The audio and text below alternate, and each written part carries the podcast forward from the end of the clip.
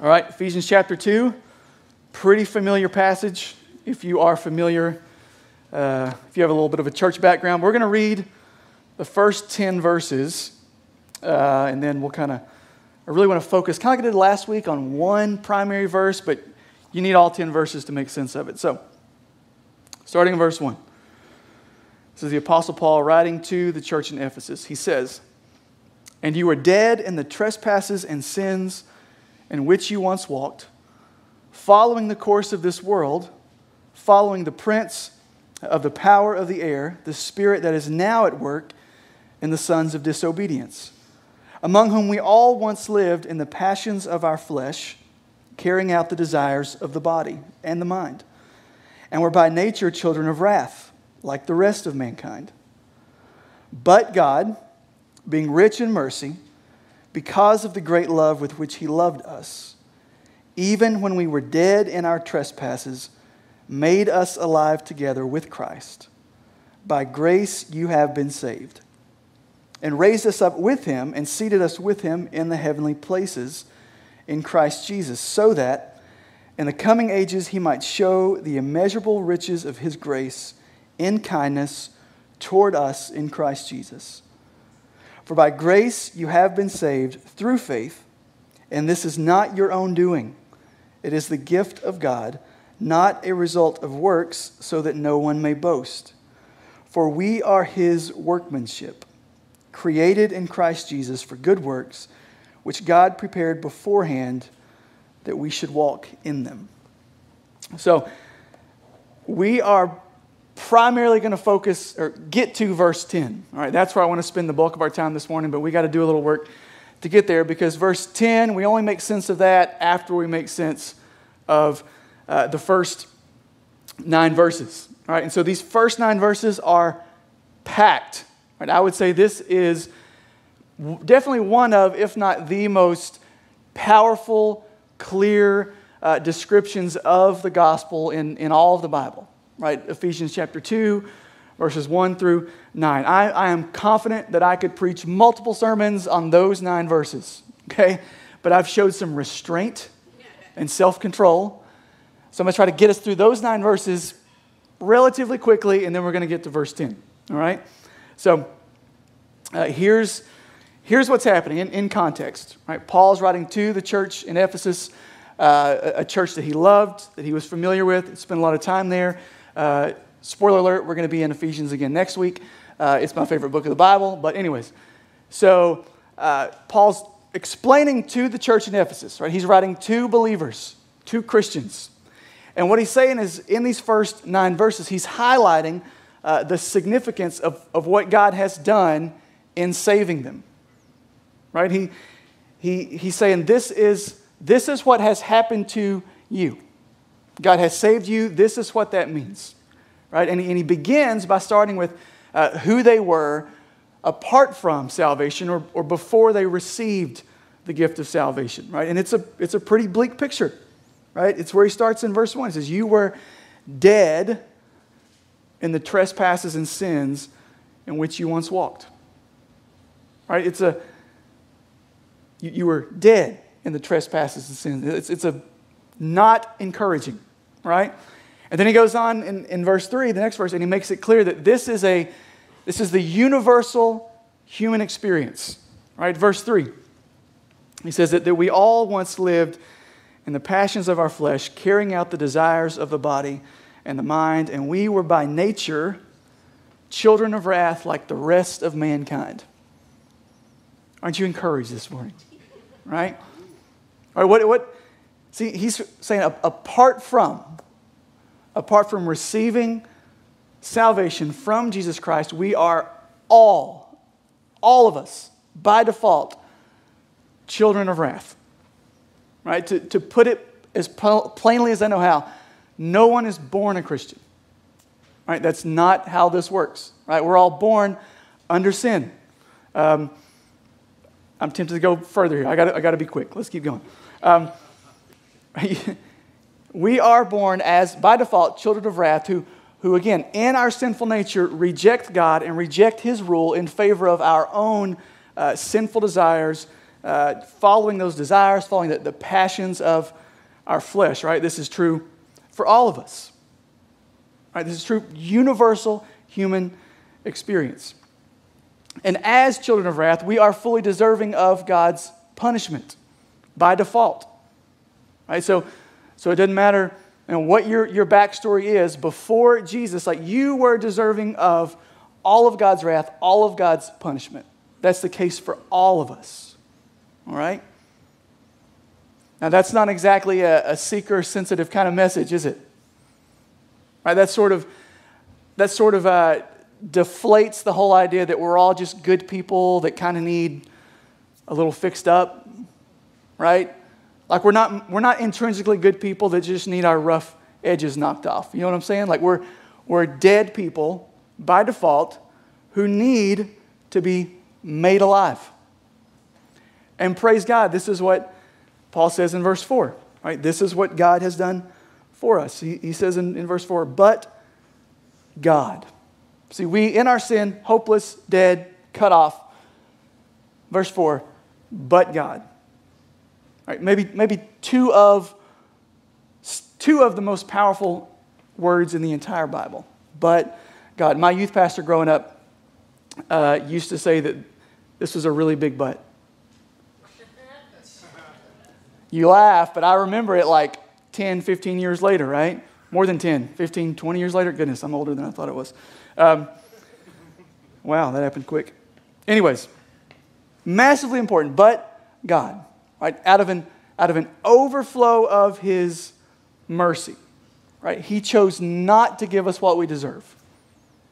Right? We deserved wrath, we deserved punishment, we deserve uh, eternity in hell separated apart from Him. But God, motivated by mercy, right, gave us what we did not, or He chose not to give us what we do deserve, and instead, an outpouring of His grace, gives us what we don't deserve. Right? He, he gives us life. We were dead in our sins, but God through Jesus Christ gives us life.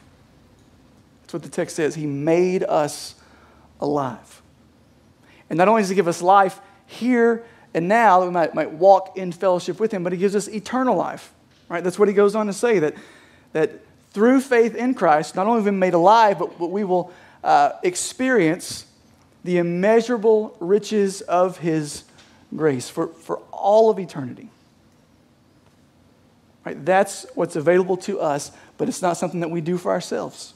It's not something that we work for. It's not something that we, we earn. Right? This is accomplished through Jesus Christ on the cross, so that all who put faith and trust in Jesus, all who believe that Jesus paid the full price for the penalty of your sin, this is what's true of you. You've been moved from, from death to life and you will experience eternal life, the immeasurable riches of His grace. All this was a gift. That's what Paul says here. Right? You, a, a gift is something that you don't, you don't earn, right? That's a reward.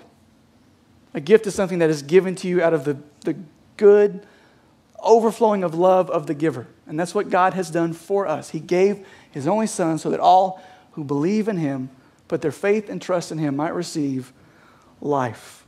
It's not the result of works, not the result of, it's, it's, it's not our own doing. Like we have nothing to boast in other than what Jesus Christ has done for us. So, if you are a Christian, this is your story. You were once dead. Through faith in Christ, you've been moved to life. Right? And, and I, I hope, I, I pray that that never grows old on you. Right? I hope you, that never becomes something you're just like, okay, yeah, cool story. What's next? Right? that you were once dead, hopeless, cut off, but God, in His mercy and in His grace, saved you. I hope that never grows old on you. All right? And if you're here and you're not a Christian, that's not yet your story. But it can be. Right? If, if you're here and you're, you're not a Christian, then the reality is, is you're still hanging out in those first three verses, right? dead in the trespasses and sins in which you are not once walked, but in which you're still walking. Right? But I want you to know that, that this can be your story through repentance of sin, through faith in Jesus Christ. Right? And if that's something you're like, okay, I need to talk about that. Listen, awesome. After service today, myself, any number of us would love to talk to you about that, what it means to be a Christian, how you can become a Christian. We can talk here. Would love to talk to you here before you leave this morning. We can meet for lunch, coffee this week, all right? Would love to, to tell you more about what it means to put your faith and trust in Jesus Christ. Okay? So, much more could have been said about those first nine verses, probably should have been said about those first nine verses, but I'm, I'm trying to get us to verse 10 this morning, okay? So, let's look at it again. Verse 10. This is where we're going to kind of camp out for the rest of our time. For we are, for we, believers, we are his workmanship, created in Christ Jesus for good works, which God prepared beforehand that we should walk in them. So let me give you the big idea, and then we're going to try and tease it out a little bit. Big idea is this you were not just saved from something, but you were saved to something. Right? You were not just saved from something. Now, you were saved from something, but you weren't just saved from something. You were also saved to something.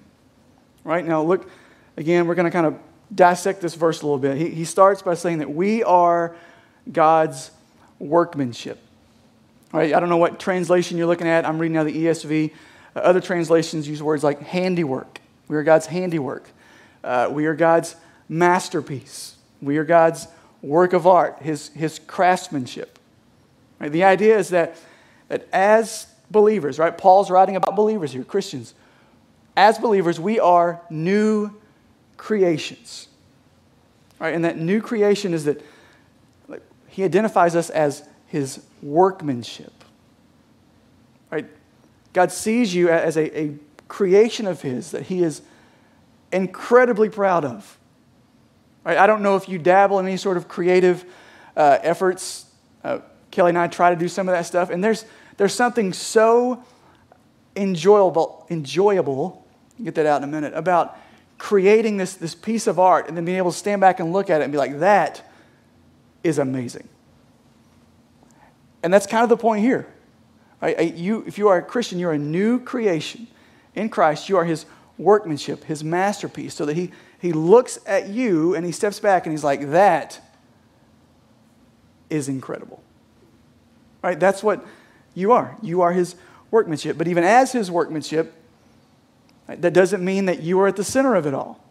Because even as his workmanship, his handiwork, his work of art, his masterpiece, you are still created. Which means that the creator of this work of art, right, he has a specific purpose for his creation. So, you, as God's handiwork, as his masterpiece, as his workmanship, God has designed you for a specific purpose. And that's what he says in the next phrase. For we are his workmanship, created in Christ Jesus for good works. Right, so not only have you been saved from something, eternal punishment, hell, wrath, but you've also been saved to something, and that something is good works. Right. so, so what are these good works? All right, let me, here's a, uh, something I read this week.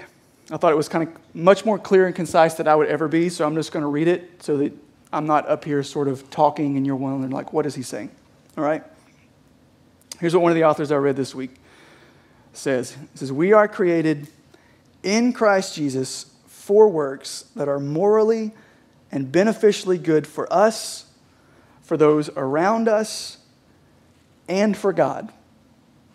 That's the good work you're created for. Right?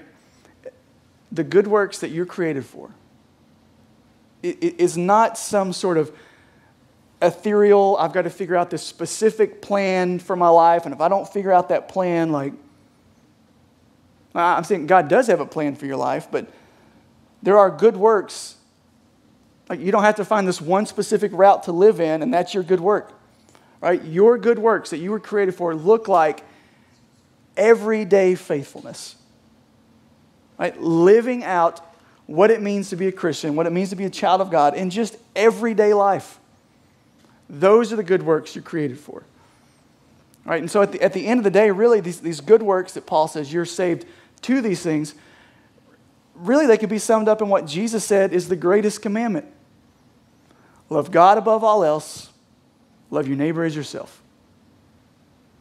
Right? Those are the good works that we, as his workmanship, are created for to love God above all, to worship him above all, to obey him above all and to love the people created in God's image that He has sovereignly and providentially put in our spheres of influence. All right, that's the good work we're created for. So let's make this. Let me back up. The kind of reaction to that, I think, is sort of like, really? Is that it? That's the good works I'm created for? Yeah. Yeah, it kind of is. Like, it's, it's not hard to know what the Christian, how the Christian life is supposed to be lived. That is not a hard thing to figure out. It is hard to live it out. Right? It's hard to, uh, to deny yourself. It's hard to resist temptation. It's hard to take up your cross daily and follow Him. Right? It's, it's hard to put your sin to death and wage war against your flesh. Like, those are hard things to do, but it's not hard to know that that's what you need to do. Right? The, the Bible lays this out really clearly like, hey, this is what it means to be a follower of me, to live in this way.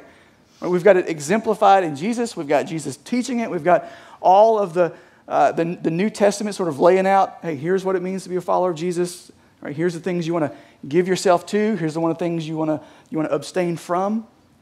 Not a hard thing to figure out. In fact, here's how I can make it like really, really practical for you this week. Rather than me just stand up here and be like, here's what good works look like, I'm just going to give you some homework, okay? Listen, there won't be a quiz next week, so we're working on the honor system here. But some really clear, really tangible examples of what these good works look like. Just read Ephesians 4 through 6. Ephesians 4, three chapters.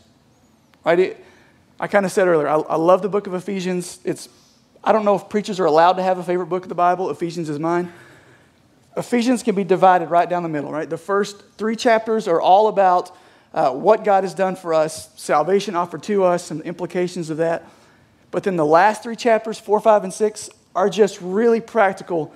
Here's how you live this Christian life out in a variety of different areas. Right? He, he writes about how this looks in the life of the church, how this looks uh, in our relationships with one another, how we should conduct ourselves in, uh, in, in, conduct and speech, uh, how we live as Christians within relationships like marriage or parents. And we go on and on. Like Ephesians 4 through 6 are some great, tangible, practical examples of what these good works look like in your day to day life.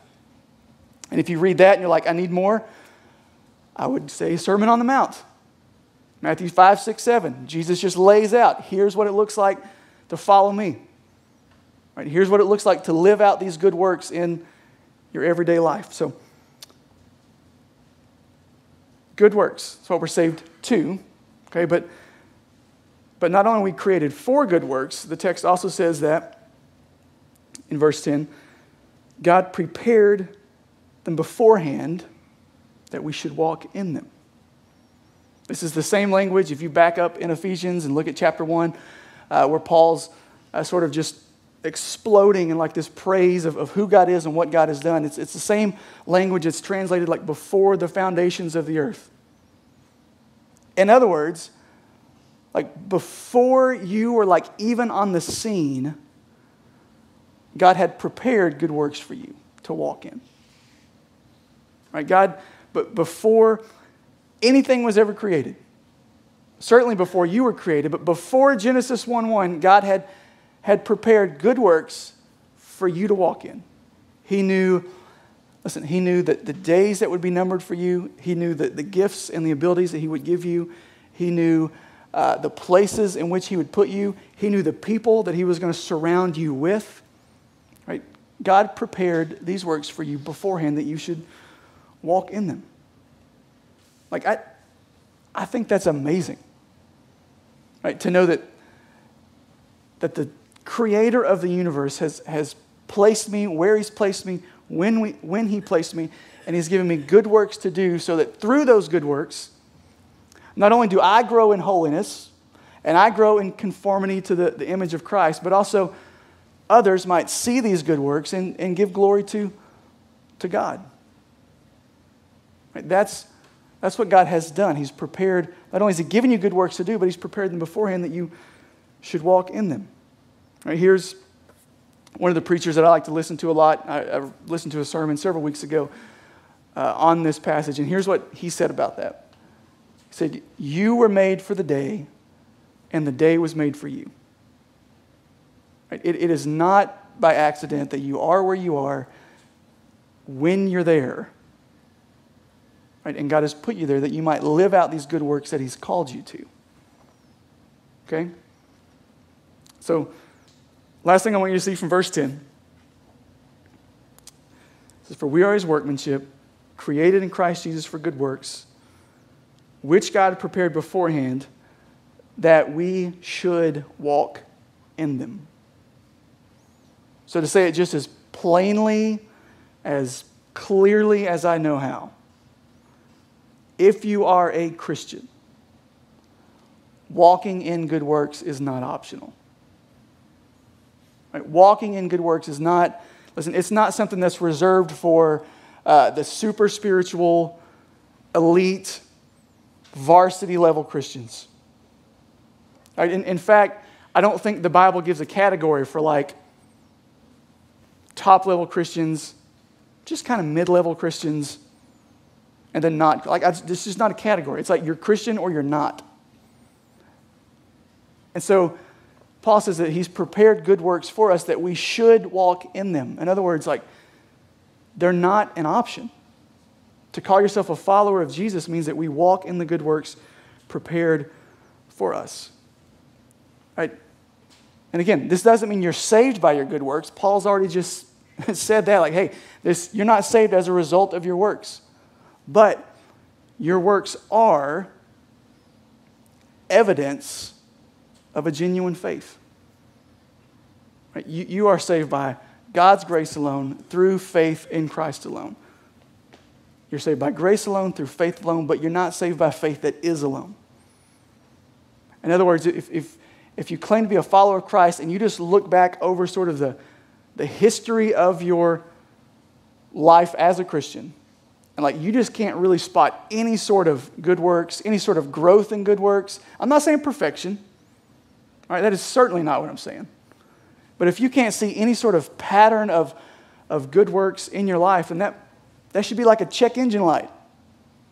Right? There's a reason that Paul says over and over again in the New Testament hey, examine yourselves to make sure you're in the faith. And one of the ways we examine ourselves is looking back at hey, is my life marked by good works, a growing in good works? If nothing else, at least a desire to do some good works. Right? The, the good works are not optional for the Christian. Right? Salvation that, that Paul talks about here, that he explains to the church in Ephesus, it's salvation that we have received. It is far more than just some sort of get out of hell free card. Right? If that's your understanding of salvation, then like, and we didn't have a talk.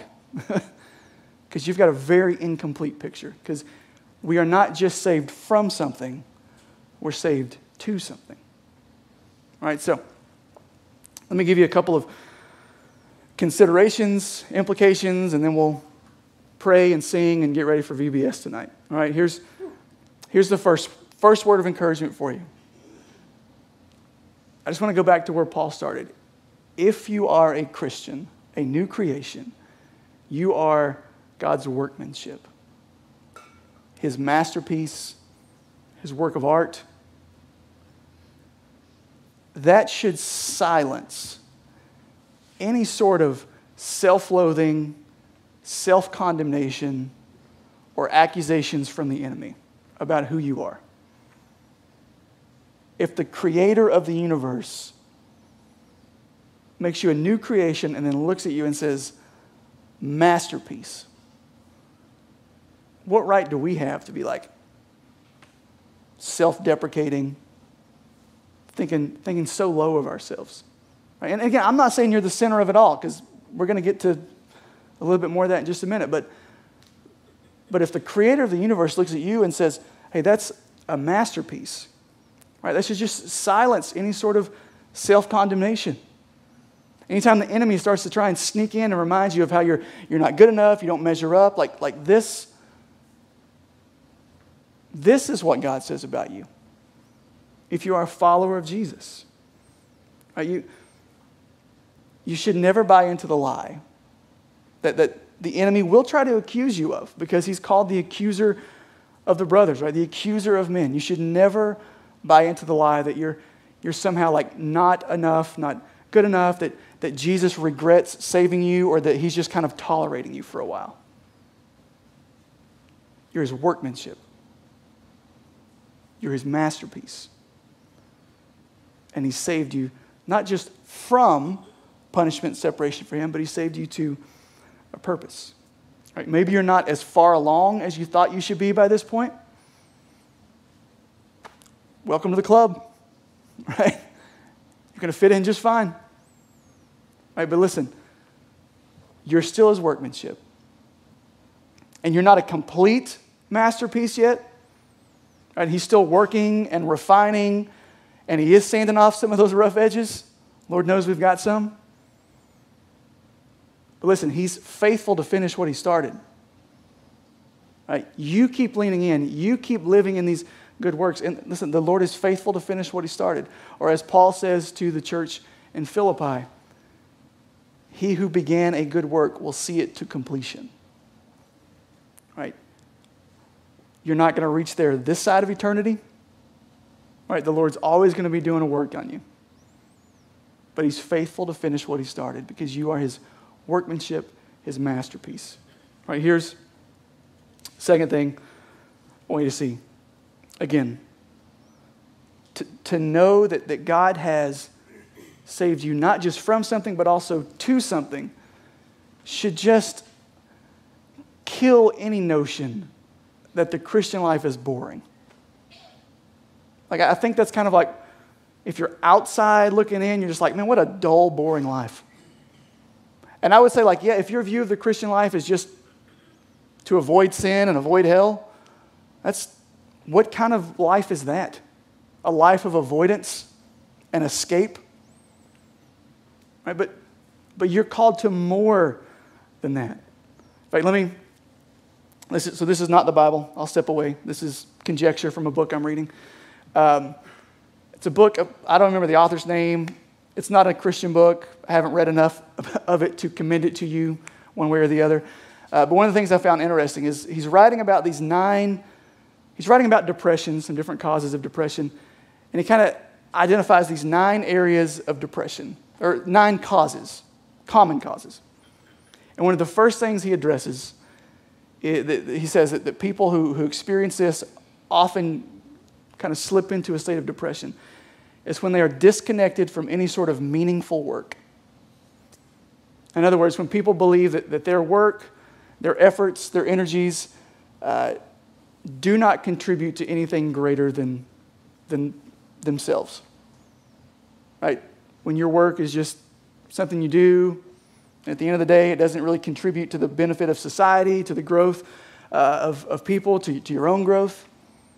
Like this guy says that when, when that's your experience, it's an easy place to slip into depression. And as I read that, I, I couldn't help but wonder. So take depression uh, to the side. That's not the point of this. But I wonder if somehow that's, that's how we view the Christian life.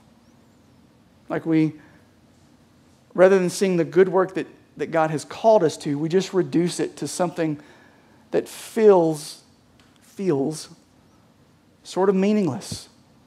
Just avoiding sin, escaping hell, don't do the bad things, try to do the good things. And if that's all your view of the Christian life is, it's, that's shallow, man. Now, are there things we avoid? Are there things we run from? Are there things we flee? Yes. But the, the, the, default posture of the Christian is not just to be running away from stuff, it's to be running towards someone. It's to be running towards Jesus, to be running towards uh, conformity into the image of Christ. Right? The, the Christian life is far more than just running away from. Right? It, it's running toward. In fact, let me, let me give you this to, to kind of put all this in a, in a bigger picture. Right? We're talking about good works that God has saved us to. We're saved from this, we're saved to this. But here's what Jesus says about our good works in Matthew 5:16. He says, "Let your light shine before others, so that they may see your good works and give glory to your Father who is in heaven." Right? God has saved you from the penalties of sin. But he's also saved you to good works, and those good works are a part of a story that just transcends even your own life. Right? The good works that Jesus has called you to are deeply meaningful because they are some of the means that God uses to reach other people, that other people might see your good works, that they might glorify God who is in heaven. God reaches people by a million different ways, but one of the primary ways He does that is by the people of God living out Christian lives, good works, faithful living in everyday life. That's one of the primary means that God uses to draw people to Himself. Is when the people of God live out the good works that they've been called to. So may we be faithful as the people of God to walk consistently, continually in the good works that He has prepared for us to walk in. For the good of others, for our own joy, ultimately for God's glory. All right, would you pray with me? Father, we come to you this morning and uh, we're just grateful for your word. Grateful that uh, even when we take this idea that's meant for VBS, that it, it weighs on us uh, here in this room. And so, Lord, I, I, pray just that as we consider how we might respond to your word this morning, uh, I, I pray that your spirit would bring clarity to us. Father, if we're here as, as believers, as Christians, I pray that we would have just a renewed sense that you have called us to. Uh, You've called us to good works that we should walk in them, that we should give ourselves to them. And that those good works are, are, are something far bigger than just, like, they don't, they don't end on us. It's, it's our good works that you use, yes, to conform us into your image, but ultimately to draw others into a relationship with you. So may, may we be faithful to live out these good works you've called us to. And then, Father, if there's those in the room this morning that uh, maybe they're not Christians or not yet Christians, I, I pray, Lord, I pray that, that you would break into their hearts and their minds in a supernatural way. Or that you would help them to see, uh, not even necessarily verse 10, but that they would see the, the importance of what you've done for them in verses 1 through 9. That they would see that you have moved toward them in mercy and in grace and in kindness that you, you've poured out your love in the sending of your Son. And I pray that they might respond to this salvation, that they might respond in, in repentance and faith and trust in Jesus Christ for what he has done, for the forgiveness of sin, for the hope of eternal life. And Lord, if that's if that's what you're, you're pushing someone toward this morning, I pray you give them the courage to respond, whether it's here in this moment of response as we sing, whether it's after service, they would strike up a conversation, or maybe it's later this week we get together for lunch or coffee. I pray that you would, you would save.